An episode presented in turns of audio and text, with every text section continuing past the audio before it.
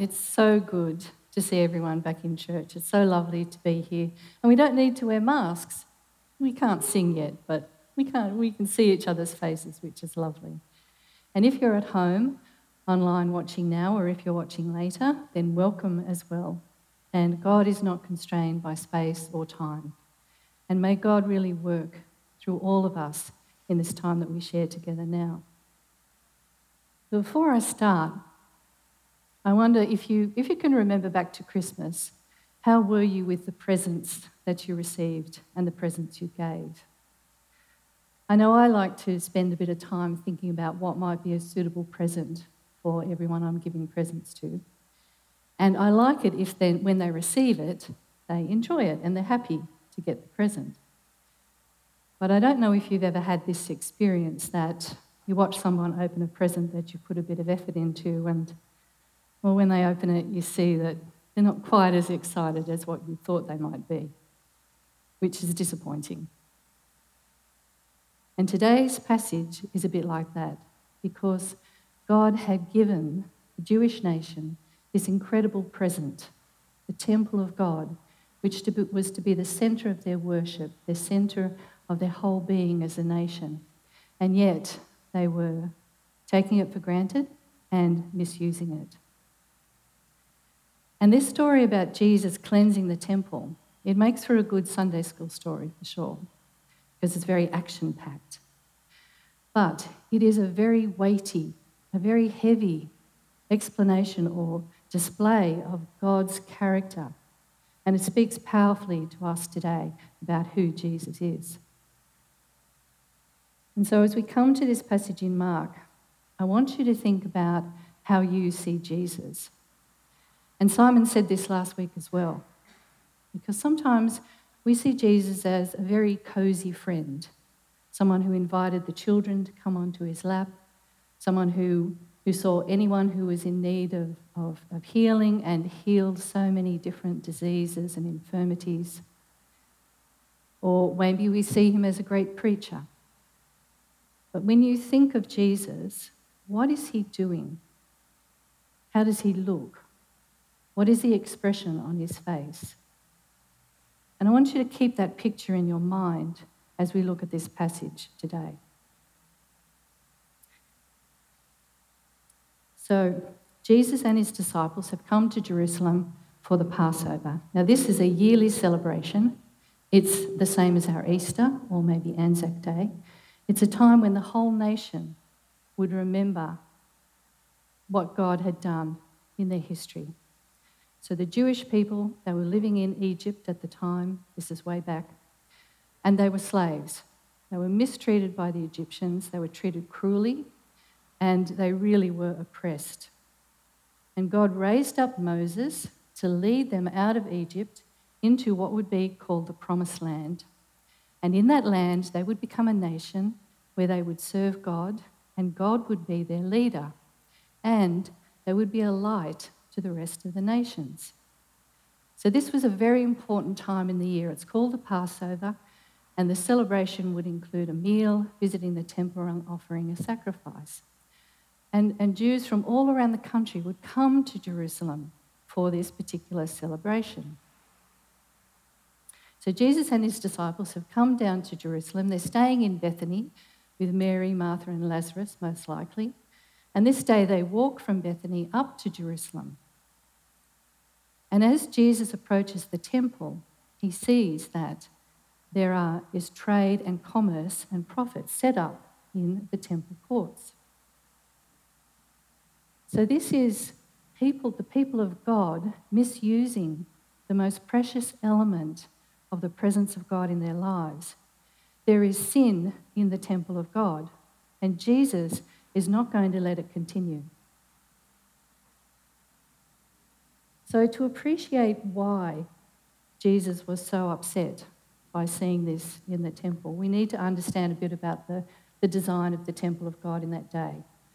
So, the temple of God had different places, a bit like, a bit like our church here today. We have this worship portion, we have the hall, we have the kitchen, um, the courtyard, and different meeting areas where we use it for different types of ministry. The temple of God was a design given by God to the Jews, and in the very center of the temple, called the Holy of Holies, that was where the presence of God actually dwelt. The presence of God dwelt in the center of the, of the temple, in the Holy of Holies. And only the high priest could go into that area and only once a year for a very special celebration. Now, for us today, the presence of God is everywhere. The presence of God is available to us through the Holy Spirit. It was Jesus' death and resurrection that allowed the Holy Spirit to be shed abroad. And so we don't have to go to a particular place at a particular time to experience God. We can experience God any place, any time, through the power of the Holy Spirit. But in Jesus' day, the presence of God was in the Holy of Holies. Around the Holy of Holies was an area where the priests were allowed to go, and that's where they would offer the sacrifices so people would come with a sacrifice and an offering to God. They would give it to the priest, and the priest would then perform the service. In Jesus' day, the priest was the link between the people and God. Today, that's not like us for us. Jesus is the link between us and God. Jesus is the sacrifice. He's the one who died for us. He is the one who covers all our sins and he is also our high priest. So Jesus is our link today, but in those days, the priest was required to provide the link between people and God. Around that area was a, was a place for Jewish men to worship, and then a place for Jewish women to worship. And then around that was a place for any person of any tribe, any nation, any colour, any belief to come into the temple of God to hear the word of God, to pray, to be ministered to, and to come to know God in a personal way. So the temple was designed with all these different spaces. And the outer courts were particularly for outreach. They were for meeting people who had not grown up with God, but who were interested, who wanted to find out about this God. But instead of keeping this place sacred as a place of ministry, the Jewish people, the Jewish leaders, had allowed the money sellers, the, the selling the animals and the money changers to set up business in this temple court. Now, these businesses of themselves are not necessarily the issue. Because when people were coming from distant places, they needed to bring a sacrifice with them. And on the way, the animal might get sick, and so it would not be suitable to offer as a sacrifice. So it was reasonable that when they got to Jerusalem, there would be a place where they could give one animal for another animal, or they could buy an animal for a sacrifice. So that in itself is not unreasonable, but it was located in the temple court. So Jesus would not have had a problem with it if it was somewhere else in Jerusalem. The other business that was in the temple court was the money changers. During these festivals, they would collect a tax. So when you went into the temple, you had to pay a tax. And it was a certain currency. They only accepted a certain type of currency. So it's a bit like if you go to the United States, you can't use your Australian dollars. You need to exchange your Australian dollars for US dollars so that you can carry on business in the United States. Same thing here. So people would come from all different places and they'd have to change their currency. Whatever money they had, they'd have to change over into the currency that was accepted for the temple tax. Now, again, nothing particularly wrong with that. And if it had been run as a community service, it would have been really good. But it wasn't. In fact, the money changers were extorting huge amount of money on the exchange rate and also charging interest. So not only are they insulting God by using the temple courts for these businesses, but they're using the house of God for profit. And this is done with complete disregard for the non Jewish people, for those people who wanted to come and worship God. So the Jewish leaders are, in fact, excluding a whole group of people from coming to the temple of God and worshipping. So this is deliberate sin. And Jesus is not going to let this continue. So he, he herds out the animals, he upturns the tables, um, he, he kicks over the, the chairs, um, and he clears the temple of all this business carrying on. So you can imagine the sight and the sounds when this was happening. There would have been the noise of the animals, uh, the chairs going everywhere, the money going all over the place. And I'm sure the business leaders were not quietly just going along with it. They were probably yelling at Jesus, and there were arguments, and it would have just been chaotic. And this account in Mark, it's not the first time that Jesus has cleared the temple courts.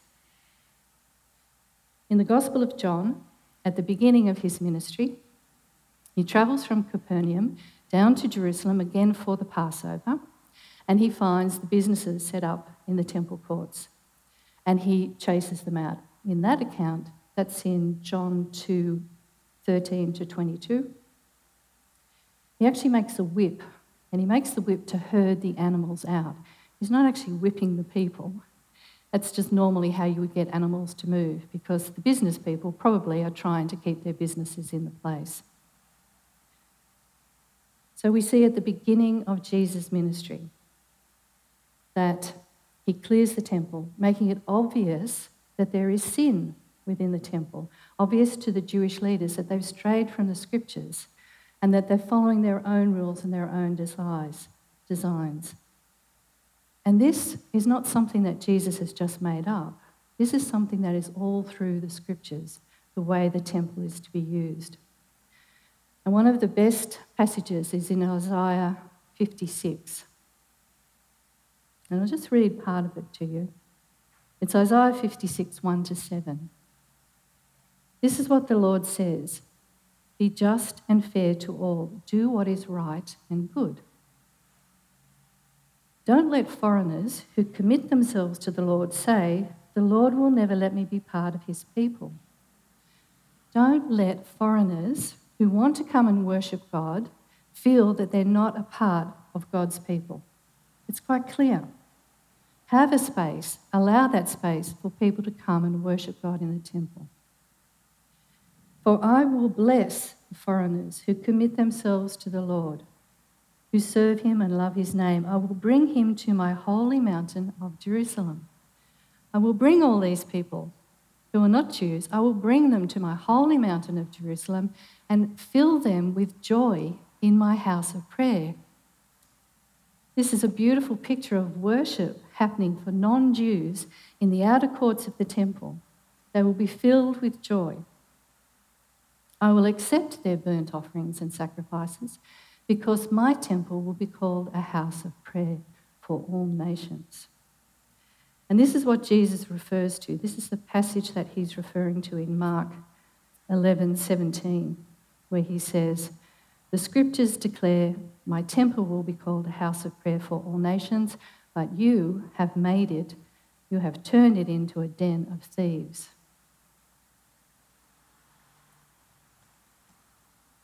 So at the beginning, of his ministry, Jesus clears the temple. At the end of his ministry on earth, he clears the temple again. And it's done in a very powerful, a very demonstrative way. There's no way that you can avoid the fact that Jesus is angry at what's happened here. So let me bring you back to that picture that you have of Jesus. Does this align with this picture of Jesus? being angry and throwing things around and I expect not. And probably because, you know, we tend to think of Jesus as our friend, as the one who tells us to turn the other cheek, as the one who tells us to love our enemies, as the one who willingly went to die for us on the cross. But make no mistake, God does not tolerate sin. Jesus does not tolerate sin. Sin is the very thing that separates us from God. Sin is the very reason why Jesus had to come to earth to die. Sin is not something to be taken lightly, it's costly. And it arises the anger of God. And we don't talk about the anger of God or the wrath of God very much because, well, we like the friendly side of things. But God hates sin. And we see many times in the Bible that God works to eradicate sin, to wipe it out, because we can't have sin in the presence of the holiness of God. And yet, when he acts in this way, he doesn't just lose his temper or overreact to a situation like we might. He doesn't just pay back or retaliate. In fact, he's slow to anger. He's slow to anger because he's full of love and mercy for us. And we see this mercy when the woman who was caught in adultery is brought before Jesus. This is in John 7 53, 8 to 1, and you can look it up later. But Jesus does not condemn her. And he speaks in such a way that her accusers, the people who have dragged her out into the street to shame her, when he speaks, they also are condemned, they also feel their own sin, and so they do not condemn her either. And he says to her, Go and sin no more. This is the mercy of God for us. But in this passage, there is no mercy because this is latent, continual, and deliberate abuse of God's holy place by the people who have been given this treasure who have been given these scriptures, who have been given this temple by God. So, based on this way, on this passage, and on the fact that we know that God hates sin, can we act in that way? Do we have license to do what Jesus did when we see something we don't like, go and create a turn up the tables and herd out the animals? No, absolutely not. No. And there's two reasons for that. And the first one is that our anger is usually selfish. It's usually about what's happened to me. Someone has hurt me, someone's let me down, someone has betrayed me, someone has done something that's really caused me hurt. And I get angry. And we have lots of different words for anger because we don't like to say we're angry, so we say we're upset or we're disquiet or um, disgruntled. But the root is that we are angry. And in that situation, God says to us to forgive. We are told to forgive, to forgive again, and forgive again. That's how we are to deal with that type of anger. And then we can be angry because a goal that we're trying to achieve is not coming about. And it could be something, a very godly goal, and we've been working hard for it and we're not seeing any results and we start to get frustrated.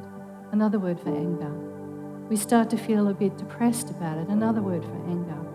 We start to feel let down. Another word for anger. And in that case, we are to bring those things before God. Ask Him if we need to reassess that role or maybe to give us patience and perseverance. And then another reason why we might get angry is because we see the misuse of power. We see people being mistreated, we see oppression, we see uh, inequality. And we can get angry about that, and we can go and cause confusion and argument, or we can take action. We can take action that's in a godly way, that's not self promoting, but is going to intervene in that situation. But anger itself is an emotion, it's not a sin. And, and we, when we feel angry, we need to be careful. We need to come before God and we need to ask Him, What situation is this anger about, Lord? Do I need to forgive someone? Do I need to reassess my goals? Or do I need to take action somewhere? That's why God gives us anger. And that's the first reason why we don't do what Jesus did in that way. And the second reason is because we are not God. Because we only see this bit, we see this much. But God sees everything. God sees the whole. He sees into our hearts. He sees into the heart of every person here today. He knows everything that's going on. And so he has all the information and he can make a proper judgment, whereas we can't. So we need to be aware that when Jesus was acting in this way in the temple, he was acting in godly judgment. And God is the only one who can judge in that way. So this passage, it confronts us on at least two levels.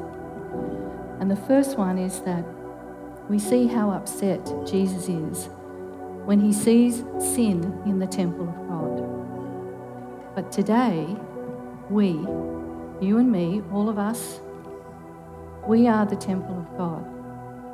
And so when Jesus looks at us, does he see sin? Is he seeing sin in a part of our lives? Now, I'm going to say for me, absolutely yes, he's going to see sin when he looks at me because I fall short of the glory of God.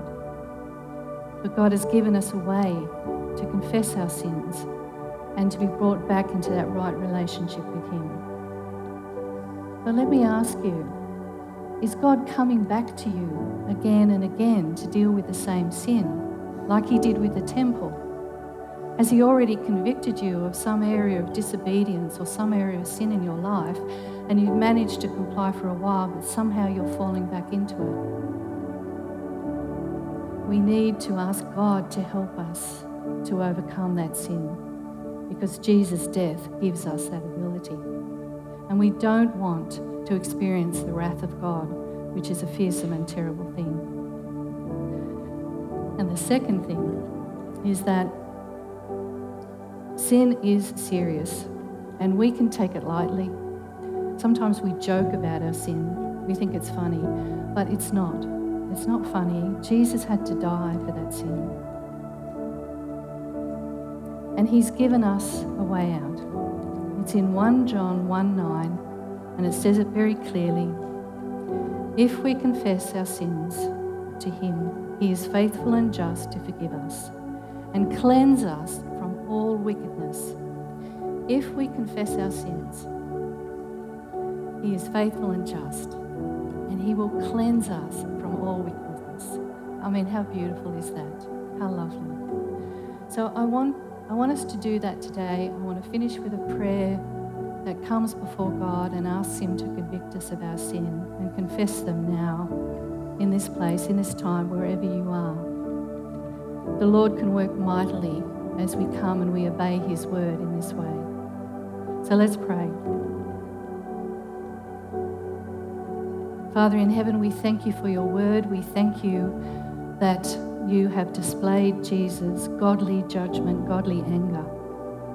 And we know, Lord, that we fall short, of that and that we can't come up to your, to your level, Lord God. And we do, Lord, want to be a temple of God that is as free as sin as, as possible, Father. So, Lord, convict us Convict us of any purposeful disobedience where we're simply not obeying you, Lord God. Convict us of any area in our life that we need to confess to you.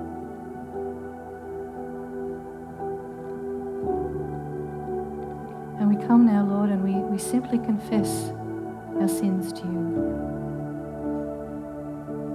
And we thank you that you've given us the way to be free from that sin.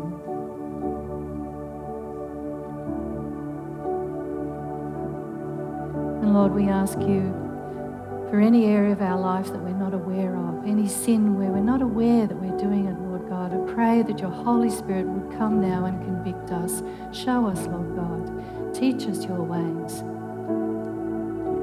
Show us how to be truly faithful disciples of Jesus Christ. And Lord, let us be open to your leading. Let us be open to your hearing, hearing your conviction in our lives, Lord God, hearing you speak to us and say, This is not something I want in my temple. And for those of us, any of you today who've never accepted Jesus as Lord and Savior, then I invite you to come before Him and just say, Lord, I'm a sinner. I need you. I accept that you died for me on the cross. And I want to serve you from now on. So, Lord, come wherever we are in our path with you. Come, Lord Jesus, and just overflow us with the Holy Spirit and help us to be a beautiful, shining temple of God that will be a witness to all nations and all peoples. In Jesus' name, Amen.